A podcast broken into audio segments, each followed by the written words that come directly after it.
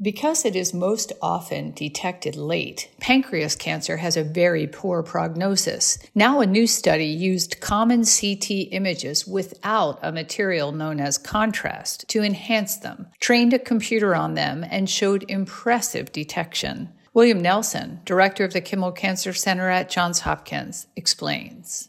The reason they looked at non contrast images were those are the kinds of images that you may have gotten for another purpose and would certainly be more likely to look like the screening images that you might imagine someone taking. They trained it to be able to recognize seven different types of tumors. How well did it work on another data set of 6,200 subjects and another data set that was substantially larger? They compared this to radiologists with the caveat that they're not trained to look for these tumors on non contrast scans. They had a sensitivity of almost 93% and a high level specificity, which outperformed the human radiologist.